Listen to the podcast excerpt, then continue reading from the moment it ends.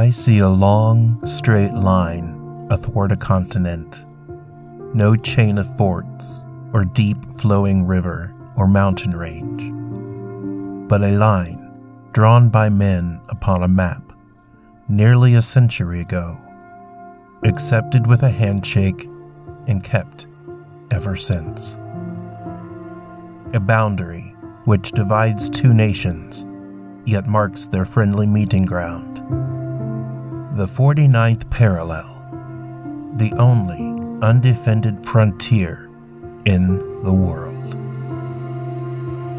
Dear Rowan, I found a tiny little article written about Eric Portman following the release of the 49th parallel, known as The Mightiest Manhunt That Ever Swept the Screen. From page 7 of the Morwell Advertiser, the 3rd of September 1942.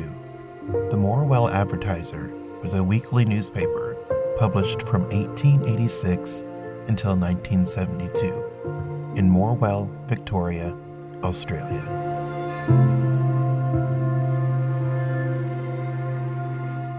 About Eric Portman. To be appearing in your first big screen part alongside such famous actors as Leslie Howard, Laurence Olivier, Raymond Massey, and Anton Walbrook, and to have a role that is, in actual footage, the longest in the picture must be rather an exhilarating experience.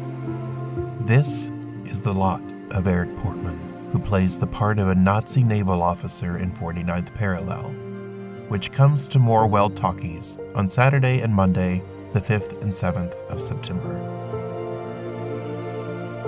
In the final sequence of the picture, where Portman, last of the surviving Nazis, tries to escape into the United States but is outmaneuvered by a simple Canadian soldier, Raymond Massey. Portman gives a tragic performance that will put him right into the front rank of the screen's dramatic actors. Portman, born in Halifax, came to London at the age of 20 and obtained an acting job at the Old Vic. Subsequently, he worked on the West End stage and for the Theatre Guild of America.